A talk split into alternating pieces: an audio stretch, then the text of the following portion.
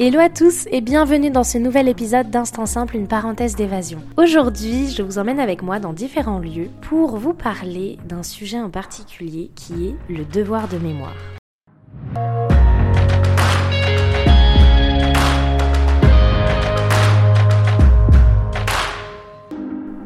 Je suis Lina, coach de vie certifiée et voyageuse solo passionnée.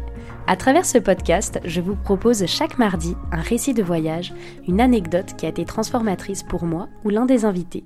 Le but, c'est d'aller explorer ensemble les leçons de vie qu'on a pu tirer de ces expériences, parfois un peu folles quand même. Alors si vous cherchez un podcast qui mixe développement personnel et voyage, vous êtes au bon endroit.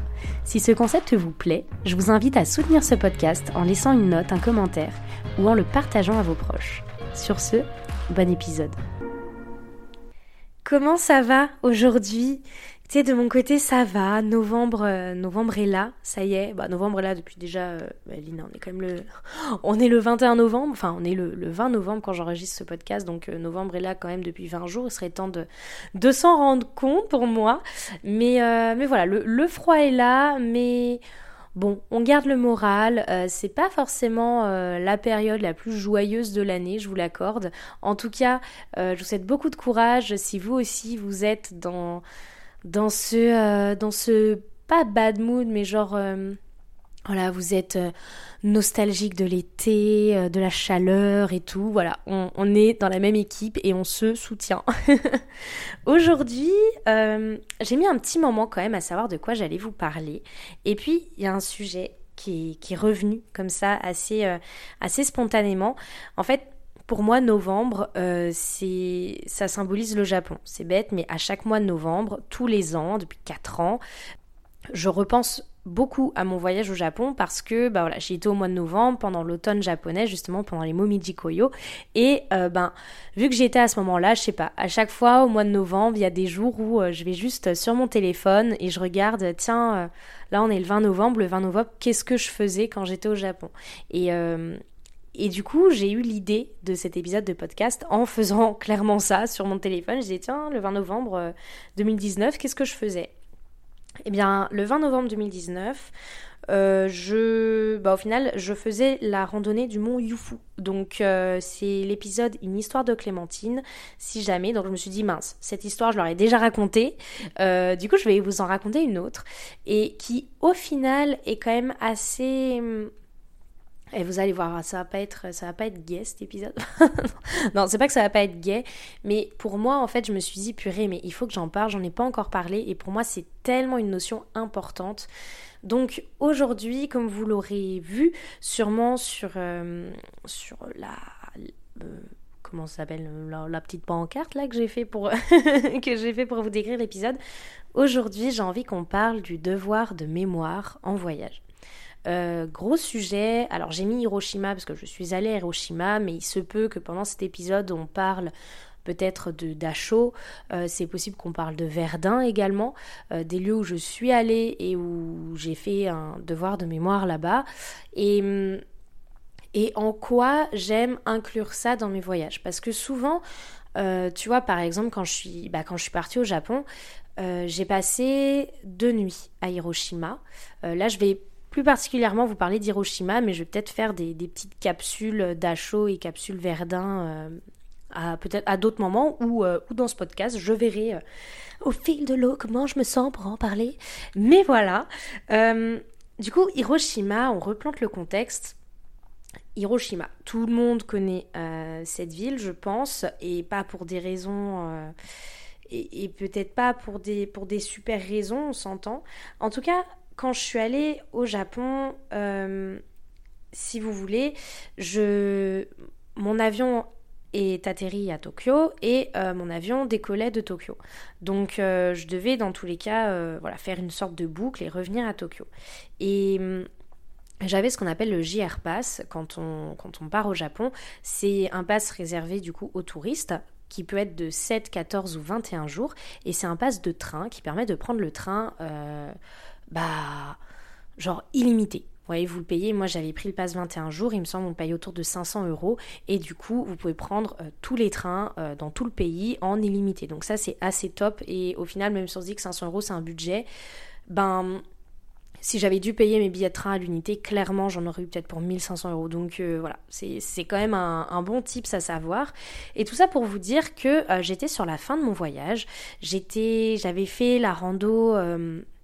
Euh, Enfin, j'étais à Kyushu, donc euh, l'île du sud. D'ailleurs, il faut que je vous fasse des épisodes là-dessus parce que c'était incroyable. Mais voilà, j'ai fait euh, Beppu, Asso et j'étais tout, tout au, sud-est, euh, au sud, non, pardon, au sud-ouest du Japon et je devais retourner sur Tokyo. Et quand on est à Kagoshima, qui est la, ville, enfin la, préfecture de, enfin la ville principale de la préfecture de Kyushu. en gros, ah non, c'est pas Kagoshima, c'est Fukuoka. En gros, de Fukuoka à Tokyo, euh, ça fait assez loin. En train, si vous prenez une carte, vous allez voir que clairement, c'est presque, enfin, pas, on monte pas jusqu'à Hokkaido, mais c'est presque les deux extrémités. Du coup, je me suis dit, vas-y, euh, sur le trajet, je vais faire un stop. Parce que là, je suis à Fukuoka, je dois rentrer euh, sur Tokyo. Mais, euh, mais là, j'ai deux jours, où est-ce que je peux m'arrêter Et je regarde où est-ce que j'ai envie d'aller. Et je vois Hiroshima sur la carte. c'est pas du tout à mi-chemin, c'était quand même plus proche de de Fukuoka, mais je me dis, mais pourquoi pas? En vrai, Hiroshima, euh, pourquoi pas y aller? Et surtout qu'il y a quelque chose de magnifique à faire à côté de Hiroshima, qui est euh, l'île de Miyajima. Euh, je, pense qu'on voit tous cette image du Japon avec un énorme tori dans l'eau sur une île. un tori, en fait, c'est un portique vermillon pour symboliser les entrées dans, les sanctuaires. Donc, c'est des, c'est des portes comme ça, enfin c'est genre des, portiques de couleur orange. Et, euh, et en fait ce qui est très connu à, Hiroshima, enfin à Fuku, euh, à n'importe quoi, à Miyajima, donc l'île euh, quand vous êtes en fait à, Hiroshima, vous prenez un bateau pour aller visiter cette, petite île le temps d'une journée, vous pouvez faire des petites randos là-bas, c'est très sympa. Et vous voyez du coup ce cette immense story posée dans l'eau comme ça. Et c'est absolument magnifique. Moi, malheureusement, quand j'y suis allée, le Tori était en rénovation. Donc, euh, j'ai juste vu un échafaudage posé dans l'eau. Mais, euh, mais c'était quand même très beau. Et voilà, bah, c'est vrai que c'est bon, les coulisses du voyage. Hein, on voit pas toujours. Euh, on voit pas toujours ce qu'on est venu voir et ça c'est important aussi de, prendre ça en considération. Et tout ça pour dire que j'avais deux jours à Hiroshima, donc je fais cette première journée à Miyajima, du coup où je visite la petite île, etc. Et ensuite, il me restait, avant de reprendre mon train, une journée complète à Hiroshima. Et à Hiroshima, il y a beaucoup de choses à faire, c'est une grande ville. Et je me suis dit, euh, il y a le musée du mémorial de la paix. Donc évidemment, euh, c'est le musée bah, de la de la, de la bombe nucléaire, voilà, qui, a, qui est atterri sur, Hiroshima à la fin de la Seconde Guerre mondiale, évidemment. Et euh, bah, si vous voulez, ils ont fait un musée pour euh, commémorer euh, tout ça, comme ça se fait souvent dans des villes comme, comme à Verdun ou encore euh, à Dachau dans les camps, aller visiter tout ça. Donc, donc ils font tout ça. Et, là, je me dis, je, me questionne quand même un petit moment la veille à l'auberge. Il, il y, a, des gens qui sont allés à ce musée de la paix et, et je demande aux personnes, entre guillemets, comment c'était. je leur demande comment c'était et je leur demande s'ils me recommandent d'y aller. Parce que, en fait, je savais pas. C'était à peu près mes derniers jours au Japon et je savais pas si j'avais envie de finir sur une note aussi. Euh, bah voilà quoi, je, je vais pas décrire euh, tout ce qui s'est passé, on, sait tous dans les livres d'histoire. Et, et, je demande à des personnes, et il y a des personnes qui me disent Ah ouais, moi je l'ai fait, ça m'a pris une demi-heure, euh, ouais, c'était sympa. Enfin, c'était sympa. Non, mais, enfin voilà, mais tu vois, y a beaucoup de gens qui me disent ouais ça va je l'ai fait en une demi-heure euh, c'est plié quoi. Et, et, je sais pas je me disais mais comment tu peux parler comme ça d'un musée euh, qui est en hommage à tellement de victimes de, cet événement là et te dire en une demi-heure c'est plié. Enfin genre je, je, comprenais pas trop pourquoi on disait ça. Il y avait une autre personne euh, un autre avis complètement différent qui me disait ben moi j'ai passé des heures ça m'a complètement retourné. Finalement, euh, je regrette un peu d'y être allée parce que c'est quand même très fort, euh, tout ça. Et, là, je me dis, qu'est-ce que je fais? Et, c'est vrai que c'est là aussi où peut arriver une nuance où on se dit clairement euh, chacun voit les choses différemment et et chacun bah je veux pas dire chacun il va pour ses raisons parce que clairement pas vraiment mais chacun voit les choses différemment et chacun est impacté différemment par par ce genre de lieu quand même qui qui est très euh, enfin c'est c'est puissant quand on y va c'est vraiment c'est vraiment quelque chose et du coup, je me dis, écoute, Lina, euh, tu seras pas à Hiroshima euh, tous les jours. Là, euh, j'ai un devoir de mémoire à faire. J'ai envie d'aller visiter ce musée et j'ai envie d'en apprendre plus sur ce qui s'est passé ici. J'ai envie d'en apprendre plus sur comment les habitants se sont, relevés de tout ça. Et, et j'ai envie en fait de, faire, voyez, un peu comme comme cette image du colibri qui fait sa part.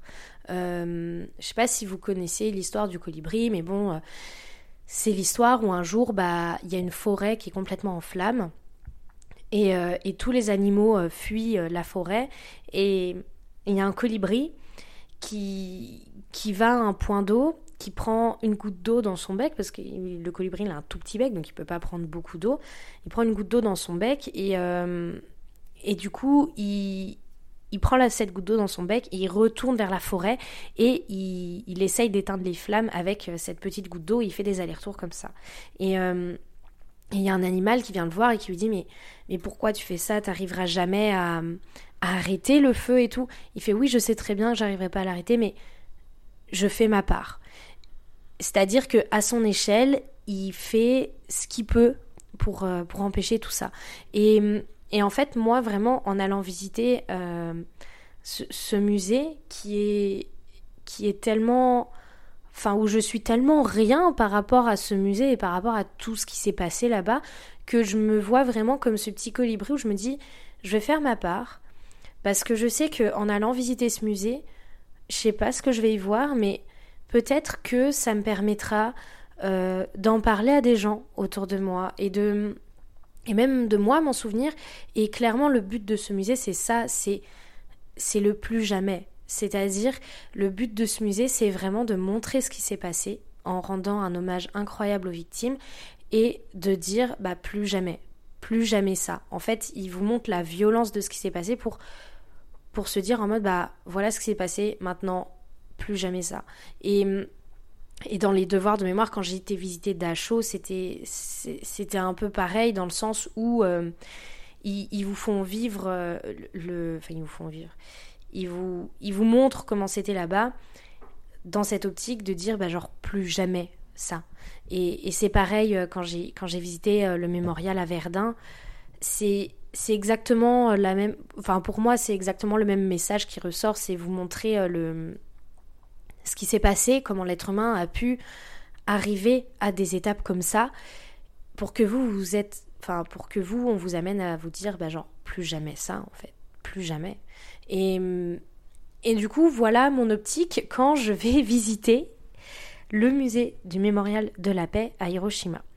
Déjà, il faut savoir également que euh, Hiroshima, moi, quand je suis arrivée là-bas, euh, je sais pas, j'avais pas, j'avais pas d'attente. Là, je parle pas du musée, je parle de la ville en elle-même. J'avais pas d'attente. Mais ce qui m'a choqué quand je suis arrivée là-bas, c'est que vraiment, c'était une ville immense. C'était une ville immense. Il y avait aucun vestige. Il y avait des temples qui avaient l'air très anciens. Il y avait, enfin, en fait, ce qui m'a impressionné, c'est que je me suis dit, mais attends la bombe, genre c'était en, en, 45, c'était il y a même pas 100 ans. Et euh, c'était genre, ouais, il y a 80 ans, allez, ouais, c'est ça. C'était il y a 80 ans. Et ils ont tout refait. Ils ont tout refait.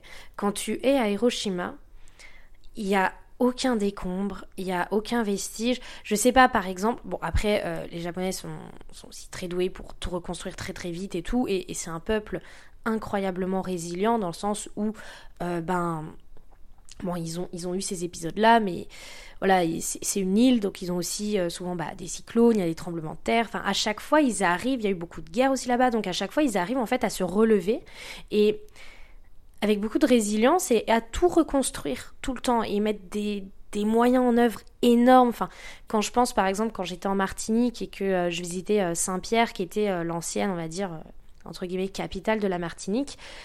Saint-Pierre, aujourd'hui, suite à, l'éruption du volcan qui s'est passé quand même en, 1902, donc c'était il, y a 120 ans à peu près, ouais, c'est ça, il y a 121 ans, et ben, genre, ça reste. Enfin ils ont reconstruit, mais pas. Enfin, oui, ça reste quand même une petite ville. Après, évidemment, euh, je compare pas Hiroshima et, Saint-Pierre, euh, et parce que c'est pas les mêmes budgets quand même.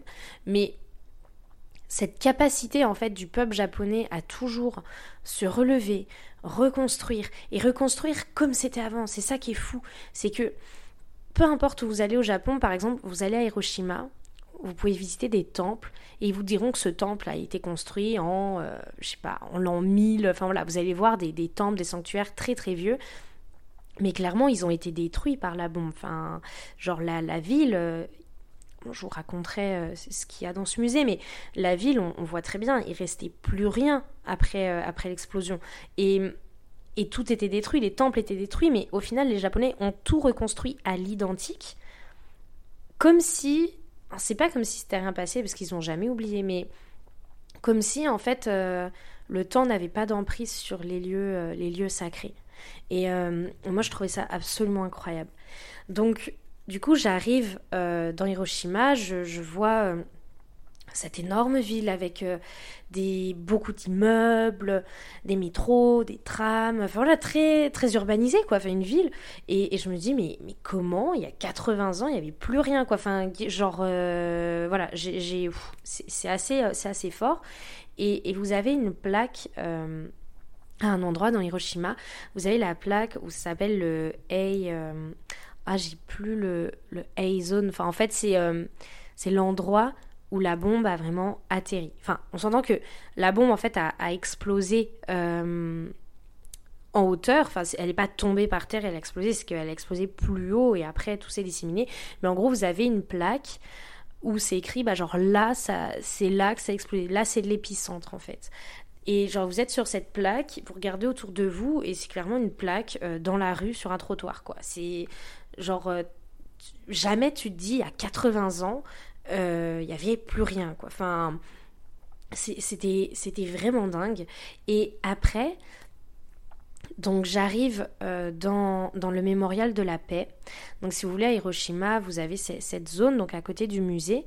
Euh, donc vous avez le musée et vous avez tout un grand parc autour qui est fait en, comme un mémorial avec euh, des, statues, des, des pour les pensées, etc. Euh, et, vous avez le Hey Dome. Et en fait, le Hey Dome, je pense que c'est que c'est ça que je vais mettre en en petite image euh, de ce podcast. Le Hey Dome, c'est ce bâtiment, du coup, que vous voyez avec, la, avec une coupole, en fait, en, fer forgé, et qui est le seul bâtiment, en fait, à avoir tenu le coup. Voilà. Et, si vous voulez, quand les Japonais euh, ont eu euh, cette bombe, et eh ben par la suite, tout était rasé. Il y avait même pas, enfin franchement, mais je vous raconterai, mais genre tout était rasé et il y avait que ce bâtiment qui avait tenu. Et en fait, les Japonais, eux, ils voulaient absolument tout oublier, ils voulaient tout reconstruire et c'est ce qui s'est passé. Mais ils ont quand même décidé de garder ce bâtiment tel quel. Donc ils l'ont consolidé pour pas qu'il tombe, mais ils ont gardé ce bâtiment qu'ils n'ont jamais rénové, ce bâtiment encore en ruine mais assez solide pour que la ruine tienne, qui est le Hay Dome et qui est le seul euh, Aujourd'hui, en tout cas, quand vous baladez à Hiroshima, le Hay Dome, c'est vraiment le seul vestige que vous avez de, de ce moment-là. Et, du coup, ce Heidom, il est dans le mémorial. Et dans le mémorial, vous avez également le musée, le musée du mémorial de la paix.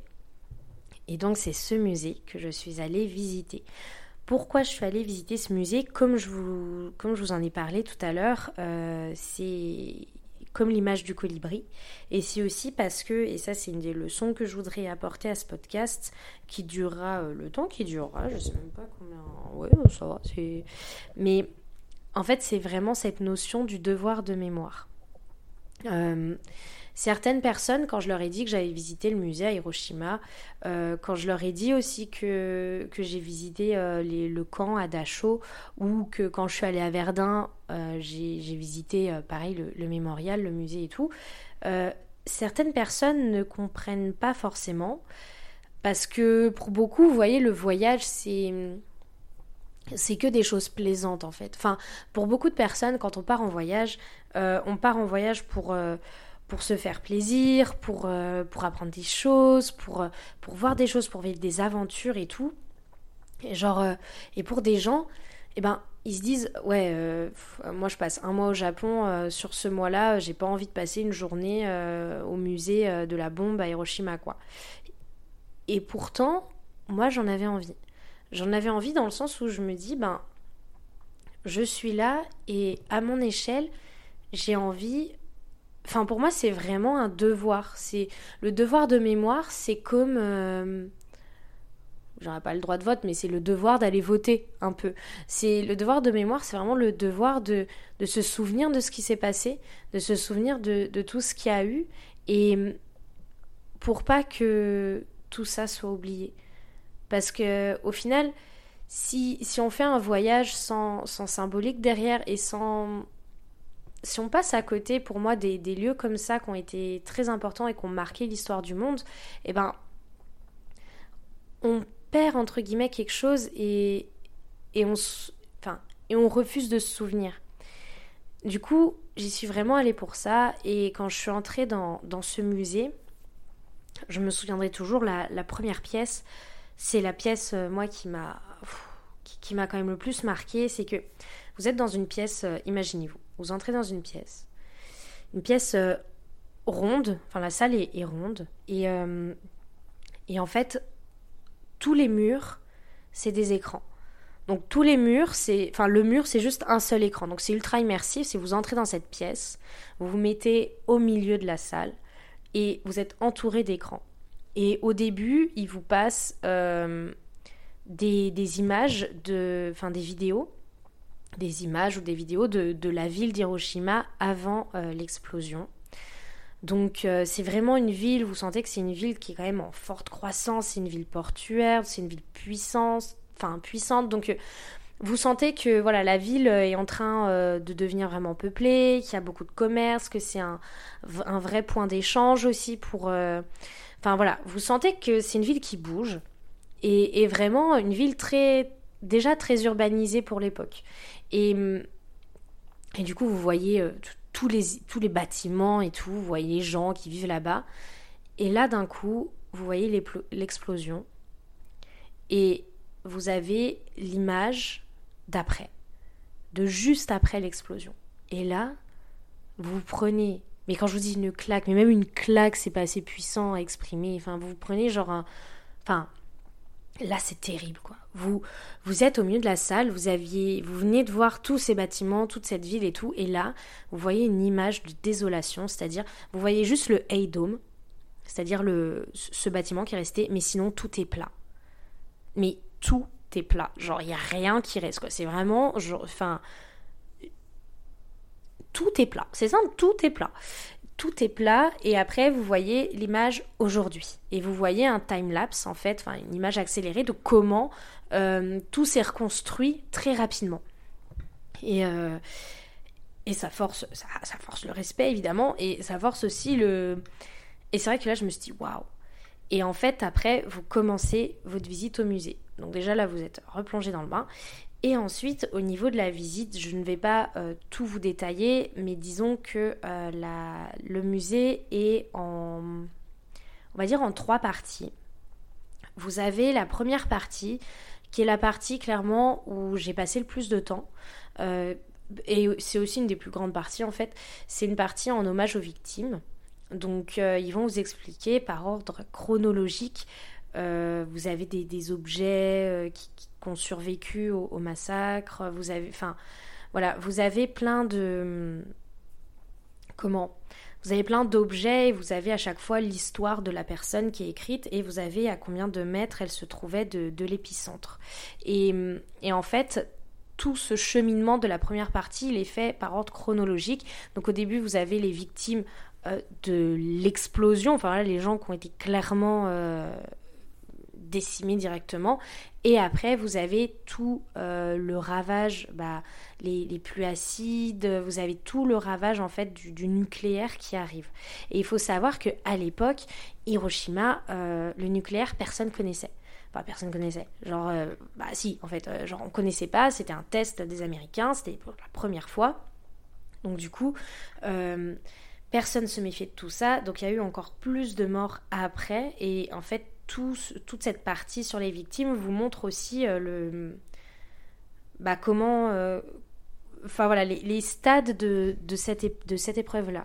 Et, et c'est quand même quelque chose qui est, c'est une partie quand même ultra poignante.